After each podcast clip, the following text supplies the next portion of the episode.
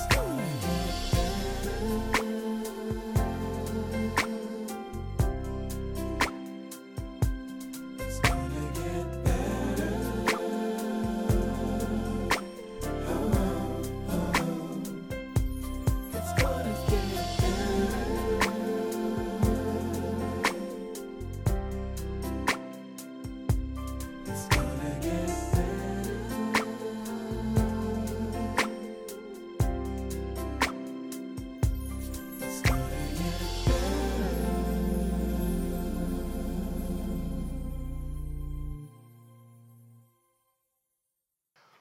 All right, uh, this morning I want to um, share on a particular principle, and we've been using this in our time in prayer. If you haven't uh, been, or you're not aware, or you have been sleeping, you receive strength to stay awake in Jesus' name.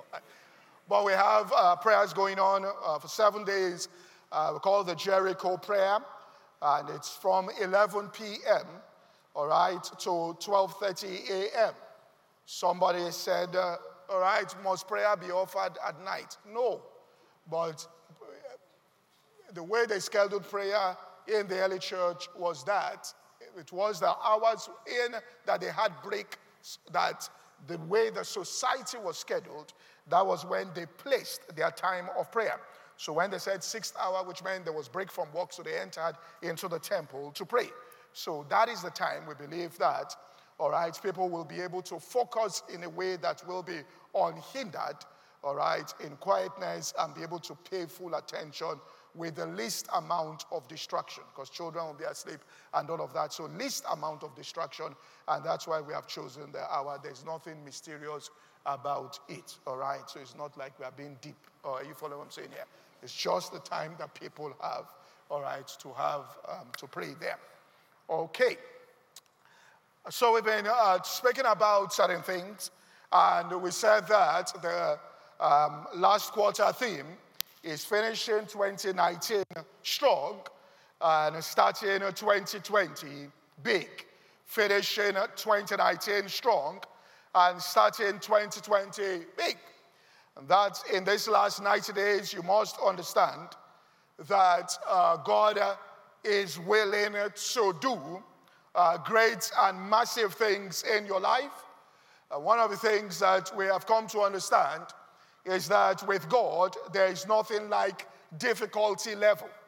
It is with man that we rate things in terms of how difficult they are, based on things that have happened in our past experiences, which means that strongholds have been created in our minds through the kind of environment people we interacted with, information we took in, teachings we received, uh, just like the nation of Israel were in Egypt for so many years that strongholds were built on the inside of them.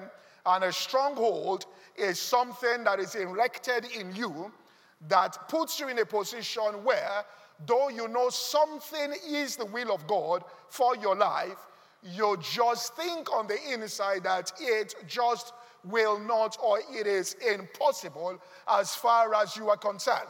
So they ask you, mentally speaking, do you believe that God can do this?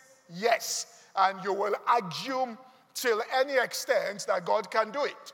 In other words, if we ask you, if I come and say, you know, God cannot do things in next three months, God doesn't have the power, you know, to be able to do one, two, three, four. He cannot turn a person's situation around. He is unable to do that. His power is limited. You will shout blasphemy, argue with me, and all of that. Uh, days as a thousand years, a thousand years as a day. Then they now bring it into your own space and say, so in the next 90 days, these things are going to happen in your life. Then you have accepting that it will happen.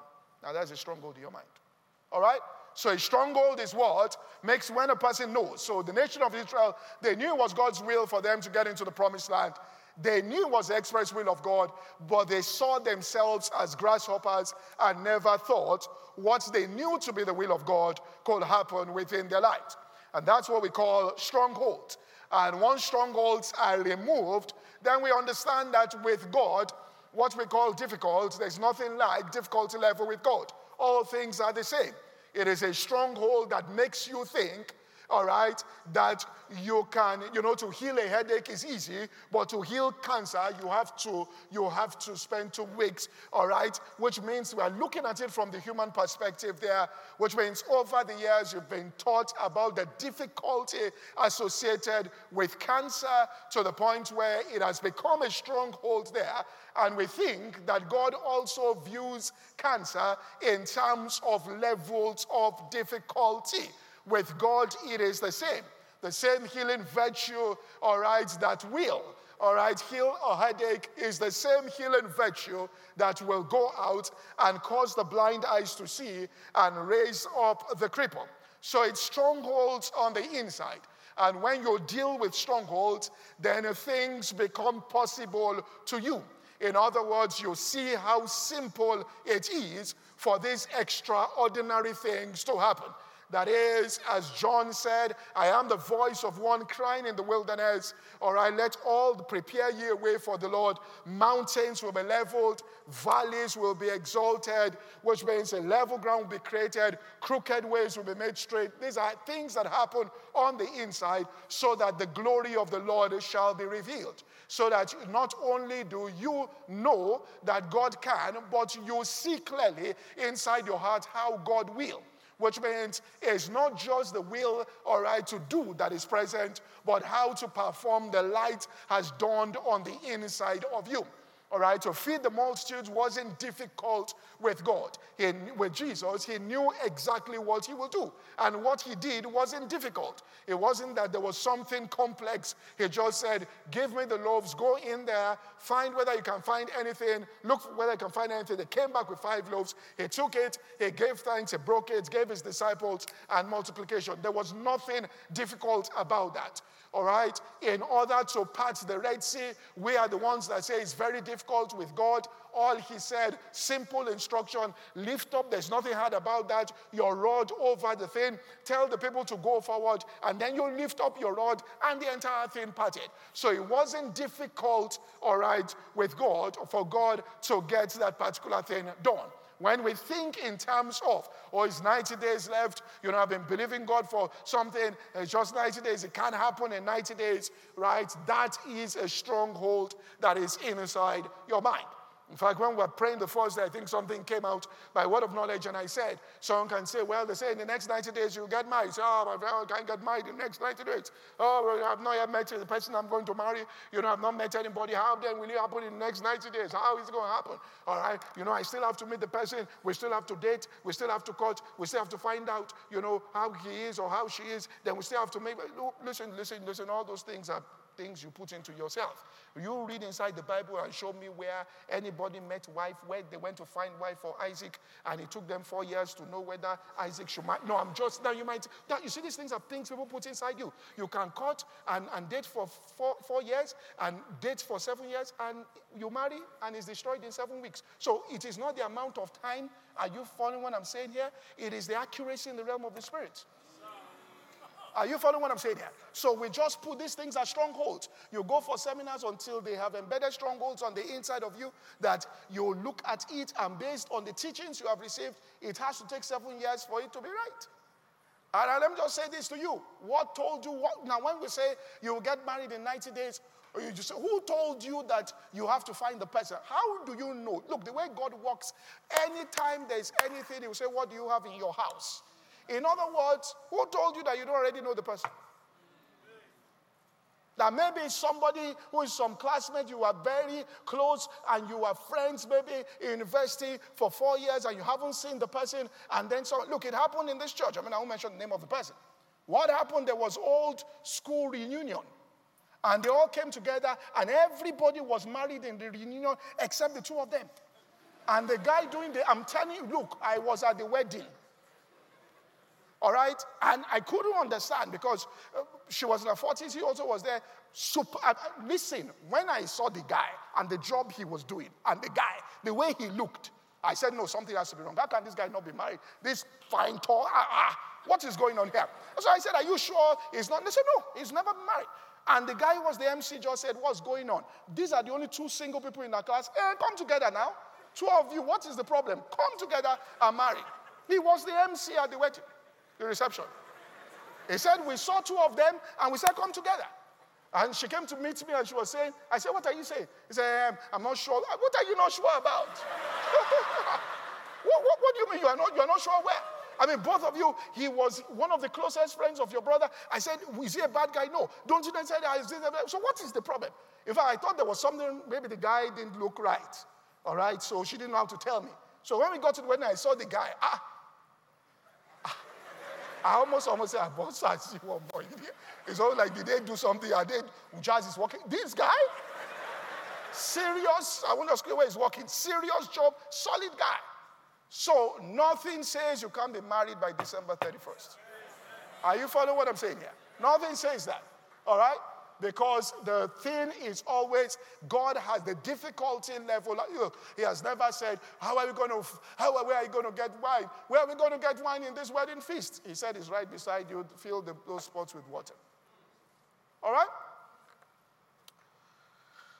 So he said, finishing 2019 strong, and many times there is these strongholds that have blocked which means, and it's as you believe, so can it be unto you.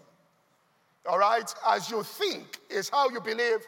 And if you think that it is very difficult and you believe that it is very difficult, then it plays out, all right, also, all right, in your life as being difficult. Now, there is a strategy that God gave the nation of Israel that we casually quote. And it says in Deuteronomy chapter 11 and verse 24, it says, Wherever the soles of your feet shall touch, that have, have I given unto thee. Every place whereon the soles of your feet shall tread shall be yours. So it talks about the soles of your feet. And in Joshua chapter 1 and verse 2, God began to speak to Joshua and told him, Moses, my servant, is now dead. And the Lord said unto him, All right, he said, Arise now, my Moses, my servant, is dead. And he said, Go over this Jordan, thou and all these people, unto the land which I shall give them. He says, Even to the children of Israel. And then verse 3, it says, Every place that the sole of your foot shall tread, that have I given unto you. So he gave the promise again wherever the sole of your foot shall tread, there have I given it unto thee. And so Joshua had this major task. And he was at a place where they wanted to take Jericho. And Jericho was a fortified city with massive walls all around, built in such a way that there was nothing in the armory of any nation that they could use against the thickness of that wall to bring it down. The arrows, the chariots you could not have hit the wall, and the wall will have collapsed. So it was fortified. And so it appeared as an impossible situation. But God had given the promise that wherever the sole of your feet shall tread, wherever it treads there or treads upon, I will give it unto thee. So in Joshua chapter 5 and verse 13, we start reading about the strategy there. And it came to pass when Joshua was by Jericho that he lifted up his eyes and looked, and what he saw was a man over against him with a sword drawn in his hand. And Joshua went unto him, and they tell us this is one of the pre incarnate manifestations which been before Jesus came in flesh, where he showed up in the affairs of humanity. And uh, Joshua looked at him with the sword of vengeance. And he said, Are you for us or are you for our adversary? And the Bible says that the Lord said, No, neither. That is, I have not come for you, neither have I come for your adversaries. But as the captain of the hosts of the Lord, am I now come, or am I now come? And Joshua therefore fell on his face to the earth and did worship and said unto him, What saith my Lord unto his servant? And then uh, the captain of the Lord's host said unto Joshua, Loose thy shoe from off thy foot, for the place where thou standest is holy ground. So he told him, Take your shoes off. All right. And he took his shoes off. He said, So that the soles of your feet is what is going to tread the grounds now and not the soles of your shoes. Now, so what we've got to understand is that the promise is that the soles of your foot, not the soles of your shoes.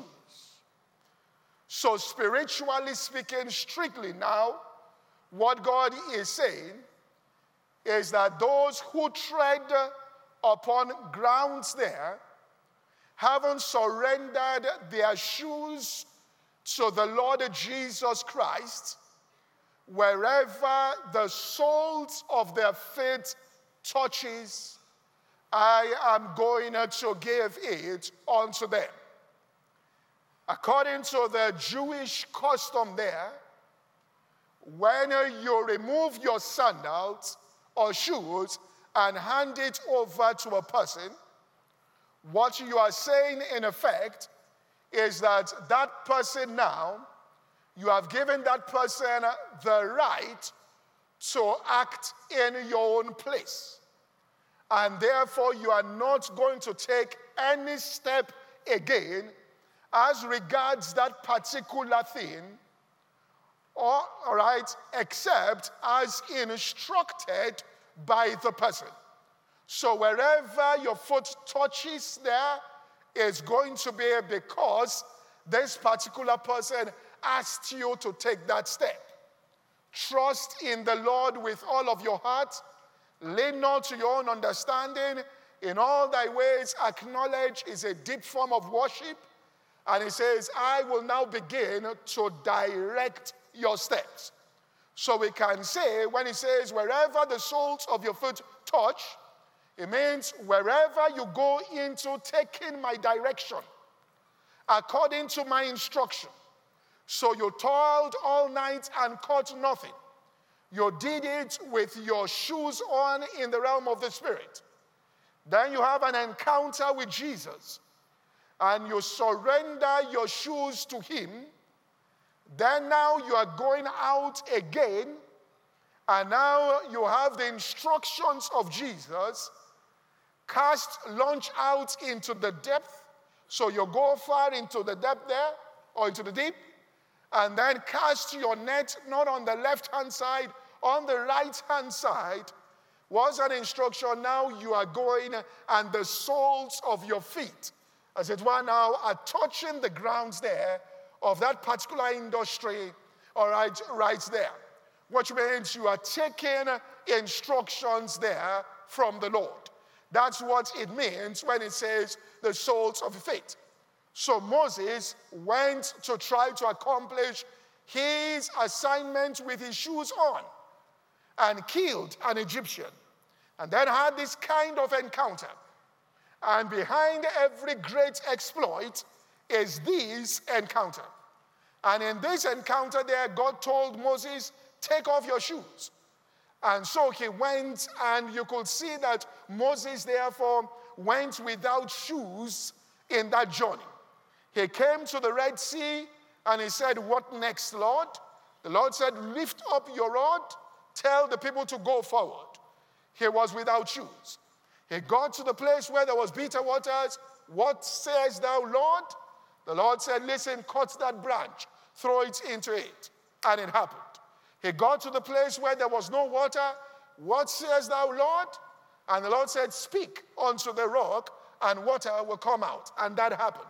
So you could see that he conducted his affairs now in direct interaction. And this is what I'm talking about this morning, all right, where Jesus Christ, where he was giving him instruction. This is what it means. It doesn't mean you take your physical shoes off, me, you get to a company and you say, except that God instructed you. You take off your shoes and you're walking barefooted before anybody comes to work and say, wherever the soles of my feet, talk, oh boy, it doesn't mean they will not sack you the next day. Do you understand it?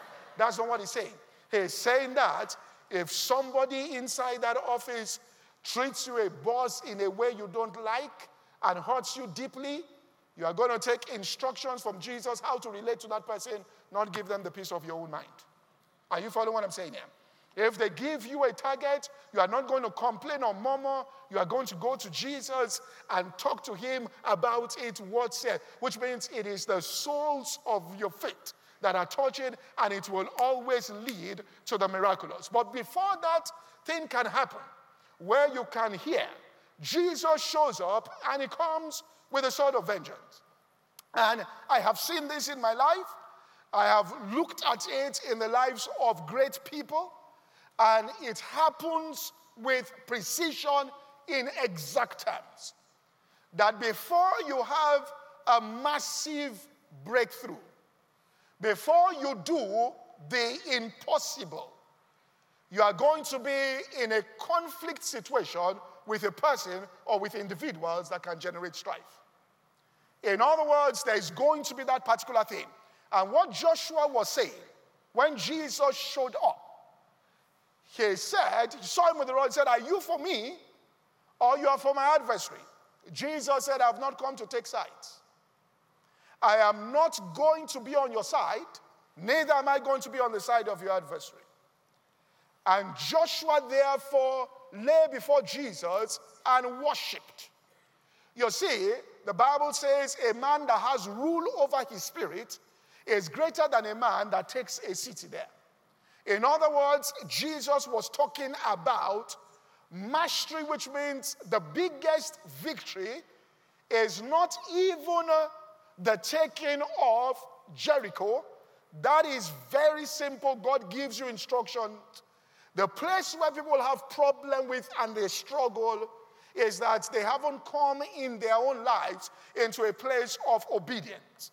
And then put up the Passion Translation of Psalm 55 and verse 10, the Passion Translation, where we look at adversity on the outside but we don't see the real danger that lies on the inside.